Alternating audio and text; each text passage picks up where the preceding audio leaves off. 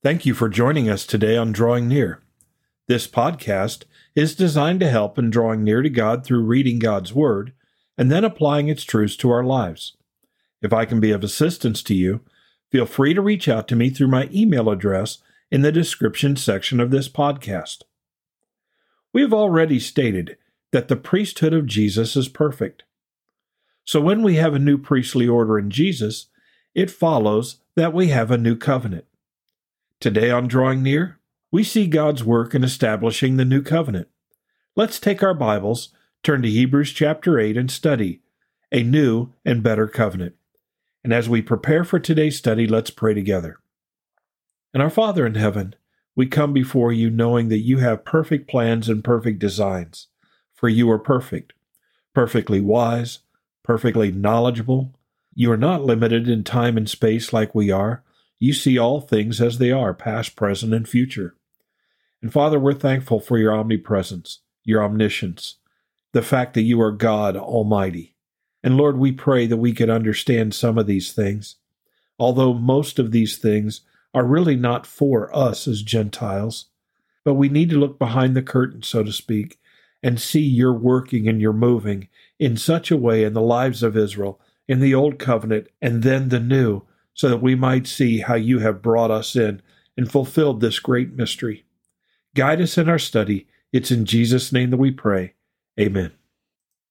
We closed our last study with a statement that Jesus is the mediator of a better covenant, which was established on better promises.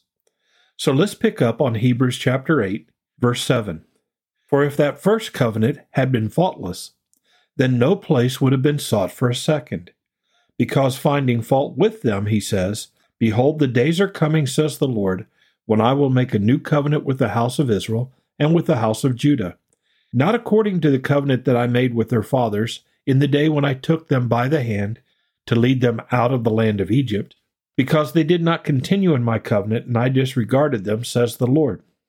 For this is the covenant that I will make with the house of Israel after those days, says the Lord. I will put my laws in their mind and write them on their hearts. And I will be their God, and they shall be my people.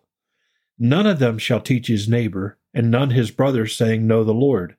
For all shall know me, from the least of them to the greatest of them. For I will be merciful to their unrighteousness, and their sins and their lawless deeds I will remember no more. So, right at the very beginning in verse 7, the writer of Hebrews tells us that the first covenant was not faultless. There was a problem, therefore, it had to be replaced. Now, God didn't create a bad covenant. God had a plan and a purpose from the beginning. The first covenant, the first law, is a type of that which is to come, and it cannot save. It can only point to the new covenant, the better covenant, the everlasting covenant to come. The law itself could only point out the sinfulness of people, it could not produce righteousness. So there was a need for a better covenant. God made a promise to the children of Israel that he would make a new covenant. He said, The days are coming when I will make a new covenant with the house of Israel and with the house of Judah. Not according to the old covenant that he made with the Israelites under Moses, but a new covenant. God acknowledges there was a faultiness in the Israelites themselves. They did not keep the old covenant. In fact, we know they couldn't. As sinners, we cannot perfectly adhere to any law. And so the covenant was faulty, and the people themselves could not keep that covenant. Then in verse 10 of Hebrews 8, we're told, For this is the covenant that I will make with the house of Israel. And this is the important part. There is a promise here for the future, a promise for even into eternity. The new covenant that God will make with the house of Israel is this He says, I will no longer have laws written on tablets, but I will put my laws in their mind and write them on their hearts. God is going to put His truth, His law, His righteousness in His people. They're not going to have a standard out there somewhere administered to by faulty priests priests who sin and need to make sacrifices for their own sins, he is going to put the law itself on the people's hearts. He says when he does that, he will be their God and they shall be his people. That's the language we find at the end of the book of Revelation. When Jesus has established everything, when he has conquered sin, death, the grave, Satan, the Antichrist, when he has put an end to the rebellion on the earth, and the final judgment has come, God says, I will be their God, and they will be my people. He goes on and says, and I will be with them. He will be in their midst. And so God says He's going to write this law on their hearts and on their minds, and He's going to be their God and they His people. They're not going to rebel anymore. He emphasizes this in verse 11 by saying, None of the people shall teach his neighbor and none his brother. There'll be no more need for preachers and teachers and pastors and disciplers because no one will have to say, Come to know the Lord, because all shall know me from the least of them to the greatest. No one's going to have to be brought to Christ. No one's going to have to be brought to God the Father because God will do this on their hearts and all will know him. Verse 12 is important. He says, For I will be merciful to their unrighteousness, and their sins and their lawless deeds I will remember no more. It is God's great desire to eliminate the barrier between us and Him. That barrier is sin. Now, God in His righteousness and holiness can't disregard sin. He cannot do that. But what He can do is pay for sin perfectly, pay for sin once for all. And he has done that on the cross. And we're going to see that in studies that are coming up. The writer of Hebrews is very, very deliberately and slowly building this argument about how Christ is superior to the Old Testament priests. And so we're told here that God's mercy will reign and he will remember the people's sins and lawlessness no more. Why? Because Jesus will have paid it in full. And then verse 13, the verse we haven't read at the end of the chapter, goes on and says, In that he says a new covenant, he has made the first obsolete. The old covenant is obsolete. Paul, in one of his letters, has said, The law and all of its ordinances was nailed to the cross with Jesus. As Jesus died, so did the old covenant. Now, what is becoming obsolete and growing old is ready to vanish away.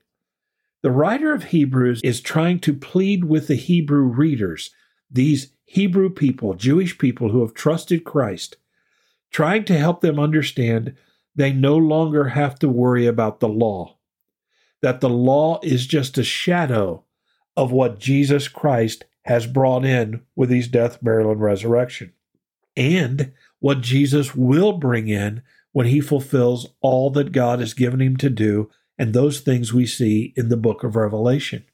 He wants them to embrace Jesus Christ and the new covenant because as long as they're embracing the old covenant in any way, shape, or form, they are not fully taking hold of the new covenant and the new promises.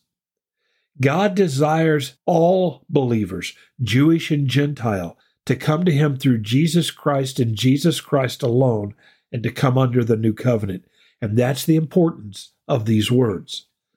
You and I, I assume, are Gentile believers, and as Gentile believers, we get this glimpse behind the curtain, so to speak, that we may understand what God has done in the Old Testament in bringing about Jesus Christ, the new and better high priest, with a new and better covenant. And that helps us because he writes these things on our hearts. The Holy Spirit indwelling us enables him to do that because Jesus has paid for our sins and broken down the wall of separation in the law and in our sinfulness by paying for that on the cross. Praise the Lord. There's a lot here to think about. We've been thinking about quite a bit for the last three chapters, and we're not done yet. so I pray that you'll hang with me and that you'll continue to become familiar with the writer of Hebrews and what he says because these things are important and that's why God has included them in His Word. Father in heaven, thank you for your word. Thank you for these words. And I pray, Lord, that you would give us understanding, that you would stretch the limits of our thinking and imagination so that we could grasp all that you have done. Because as we see what you have done, we learn more and more about you and your Son and your purposes and plans, and we can appreciate, honor, glorify, and worship you even more fully. Help us, Father, to live out the truth that you are putting in our hearts and minds through your Holy Spirit, to walk in the Spirit and not gratify the desires of the flesh, for your honor and glory. It's in Jesus' name that we pray. Amen. Thank you for studying with us today. You can subscribe to this podcast on Apple Podcasts, Google Podcasts, or Spotify. Drawing Near is a ministry of FBC Tipp City based on the promise that if we will draw near to God, He will draw near to us.